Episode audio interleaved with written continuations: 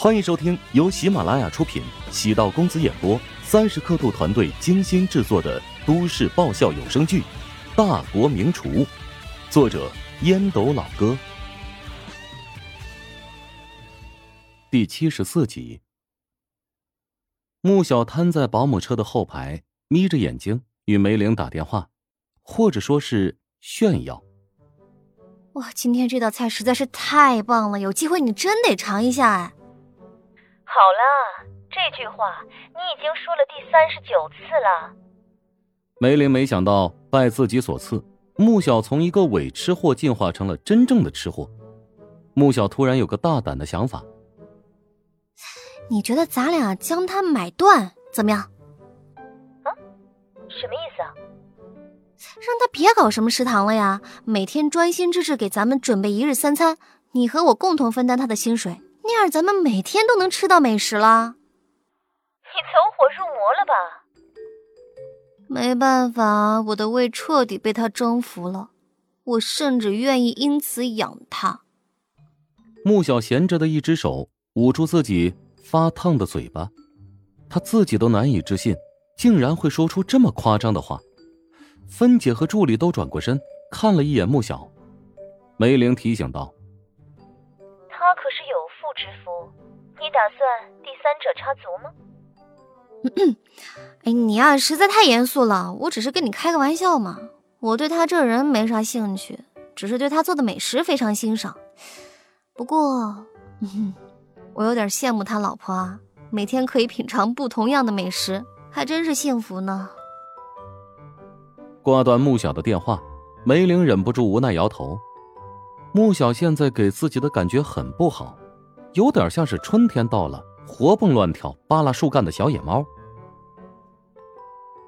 陶南方很少使用手机，因为他觉得手机会影响一个人的注意力，但他此刻却全神贯注的观看一段视频。这真的是浑阳莫乎吗？陶南方扫了一眼身边的谭震，我让人到食堂后厨调查了一下，的确从垃圾箱里找到了一只烤羊。羊的腹部有缝合的痕迹，不过没有办法确定这道菜是失传已久的浑羊莫乎啊。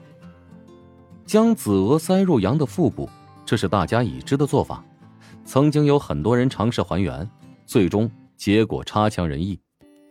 因为让羊的鲜味完全在子鹅上展现出来，不仅需要对火候的控制，而且还涉及到用料配方。陶南方若有所思。所以你觉得他是在炒作？谁也不知道浑羊莫乎的真正做法，更不知道真正的浑羊莫乎做出来会是什么味道，因为无从考证，所以他可以占据主导权。即使是假的，现在谁又能证明呢？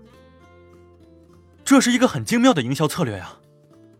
这倒也是，大家只会关心这道菜好不好吃，如果好吃的话，那就是真的。不出意外的话，浑羊莫乎将会成为网红美食。接下来，全国很多餐馆的菜单上都会显示出浑羊莫乎。我们岂不是可以提前做准备，在菜单里增加这道菜呢？不擅长的事情还是不要做。浑羊莫乎或许会火爆一阵，但最终还是会偃旗息鼓。咱们怀香集团一定要做好自己，以淮南菜作为食谱。等谭震离去，陶南方眼中露出得意之色，自己果然没有判断错误。乔治想起口袋里的两张票，在食堂休息时给陶如雪发了一条信息：“那个妈给我两张音乐会的门票，让咱们俩一起去，你去不去啊？”“去。”陶如雪的回答让人很意外。乔治松了口气，跟陶如雪的关系。终于有所进步。如果换成以前的话，根本都不会搭理自己。乔治喊来丁婵，特奇怪的跟他要了一张面膜。洗完脸之后，再贴了差不多二十分钟面膜，弹了弹变嫩的脸蛋觉得整个人魅力无穷。中途，丁婵看到他这副鬼样，乐不可支的笑了好久。老板，感觉你今晚是不是要参加什么盛大的活动？丁婵蹲在狗窝旁边，突然又心不在焉的倒着狗粮。嗨，谈不上盛大，就是去参加一个音乐会。哎，来看看我这样行不行？丁婵迅速瞄了一眼，弱声道：“不错，和谁去啊？”乔治没有回答，心满意足的准备离开。小米摇晃着尾巴凑过来，被乔治一脚踹开。这小狗已经习惯乔治的粗暴对待，佯装在地上躺尸几分钟，突然弹跳起身，左右晃动着身体，看上去特别高兴。乔治一阵无语，心中暗想。这鸟毛不会以为踹他是在表达对他的爱意吧？犬类很聪明，适应力特别强，能迅速在一个圈子里找准所有人的位置。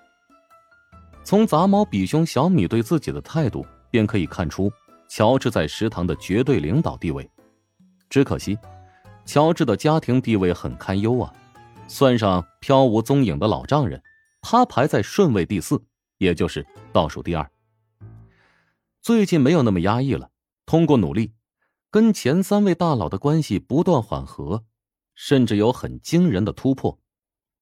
陶南方对自己的考验，他完成的很好。第二食堂在他的经营下，已经成为琼金乃至全国最火热的网红地。至于业绩，也是超预算完成。因为自己救过陶如霜，所以跟小姨子的关系。也已经进入了全新的阶段，他甚至可以成为自己的盟友。至于老婆陶如雪，多次表达善意信号，还答应和自己一起看音乐剧，放在一个月之前，这是根本难以想象的。乔治知道最大的变化原因，还是来自于实力变强。虽然经营食堂特别辛苦，每天起早贪黑，忙得跟陀螺一样旋转不停。但他觉得特别充实。遇到阻碍、刁难、挫折、质疑、毁谤、诬陷时，千万要咬牙忍住。当自己处于糟糕透顶的位置，往往距离绝地反弹就不远了。乔治没有太多的奢望，他只是想做好自己，对得起那些关心自己、自己关心的人。父亲的病情虽然稳定，但住院期间每天花费的资金。都是让自己遥不可及的数字。乔治对陶家最大的愧疚，便是来自于此。虽然陶家从来没有跟自己提起过这笔钱，但是乔治内心却是告诉自己，这笔钱是暂时从陶家借的。他现在拼命赚钱，死命的抠门便是因为如此。乔治小时候的梦想，便是成为一个闲人，每天吃吃喝喝，无忧无虑。但现实似乎不允许他如此，他也顺其自然的扛起了一些责任和担子。与父亲每周会通话两次，除了告知自己的状态明显变好了之外，父亲更关心他和陶如雪的关系。尽管乔治和陶如雪仿佛天生犯冲，但父亲对于儿媳妇的印象特别好。乔治从父亲口中甚至得知。陶如雪经常会让人捎一些东西给父亲，这百善孝为先，冲这一点，陶如雪便不至于让人嫌弃到地球毁灭的地步。乔治觉得这很难理解陶如雪的行为啊啊，他明明讨厌自己，为什么对他父亲却又如此恭敬呢？乔治有一次做了一个愚蠢的行为，在某个情感专家的公众账号上留言。询问了自己和陶如雪现在的情况，没想到，这个情感专家还真给出了结论：夫妻之间存在的关系有很多种，相濡以沫关系概率极少，大部分都是相爱相杀，还有少部分是不打不欢乐的冤家。然而，关系最牢靠的却是最后一种类型，争执的越深，感情越深，越是分不开。乔治当即就取消了关注。本集播讲完毕，感谢您的收听。如果喜欢本书，请订阅并关注主播。喜马拉雅铁三角将为你带来更多精彩内容。